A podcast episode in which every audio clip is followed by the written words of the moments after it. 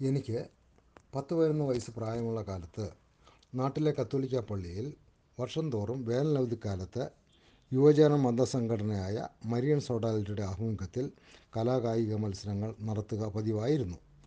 അന്ന് sub junior വിഭാഗത്തിൽ കായിക മത്സരത്തിന് നാലണ രജിസ്ട്രേഷൻ ഫീസ് നൽകി.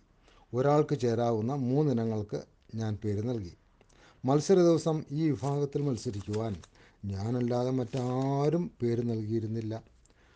മറ്റു വിഭാഗങ്ങളിലെല്ലാം വളരെ വാശിയായ മത്സരം നടക്കുന്നുണ്ടായിരുന്നു.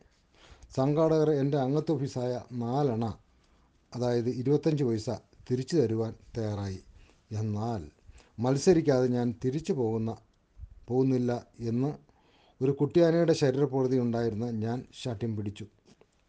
പലർക്കും എന്നെ ഈ ശാഠ്യത്തിൽ നിന്ന് പിന്തിരിപ്പിക്കുവാൻ പലരും എന്നെ ഈ ശാഠ്യത്തിൽ നിന്നും പിന്തിരിപ്പിക്കുവാൻ പ്രേരിപ്പിച്ചു.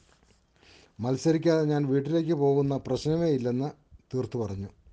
ഗത്യന്തരമില്ലാതെ ഭാരവാഹികൾ ഒരു മത്സരാർത്ഥിയെ തിരക്കി നാനാഭാഗത്തേക്കും പോയി. അവസാനം ഉച്ചയ്ക്ക് പന്ത്രണ്ട് മണിയായപ്പോൾ ഒരു ഉണങ്ങി മെലിഞ്ഞ് പോഷകാഹാരക്കുറവിന്റെ ലക്ഷണം മുഖത്ത് സ്ഫുരിക്കുന്ന ഒരു ബാലനെ കൊണ്ടുവന്നു. ഓട്ടം ചാട്ടം മിഠായി പെറുക്കൽ.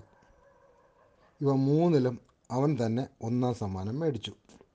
രണ്ടുപേർ മാത്രമുള്ളത് കൊണ്ട് നാലെണ്ണ മാത്രം കൊണ്ടും നാലെണ്ണ മാത്രം അംഗത്വ ഫീസ് ഉള്ളത് കൊണ്ടും രണ്ടാം സമ്മാനം ഇല്ല എന്ന് ഭാരവാഹികൾ പറഞ്ഞു.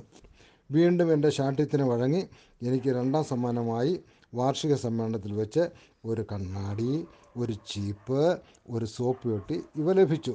ഇത് എനിക്ക് ജീവിതത്തിൽ ലഭിച്ചിട്ടുള്ള ആദ്യത്തെയും അവസാനത്തെയും കായിക മത്സരത്തിന് ലഭിക്കുന്ന സമ്മാനമായിരുന്നു. അടുത്ത കാലത്ത് ആ ഒന്നാം സമ്മാനക്കാരനെ പള്ളിപ്പെരുന്നാളിന് ഞാൻ കണ്ടു. അദ്ദേഹം ഇപ്പോൾ അപ്പോൾ കൽക്കട്ടയിലെ കത്തോലിക്ക പുരോഹിതനായി വർത്തിക്കുകയായിരുന്നു. അദ്ദേഹത്തിന് എന്നെ എത്ര കണ്ടു പറഞ്ഞിട്ടും മനസ്സിലായില്ല. അവസാനം അന്നത്തെ രണ്ടാം സമ്മാനക്കാരനെ എന്ന് പറഞ്ഞപ്പോൾ തിരിച്ചറിഞ്ഞു. ആചാരമുള്ള ആയുള്ള സ്തുതിയും കൊടുത്ത് ഞാൻ പിന്നീട് പിരിഞ്ഞു.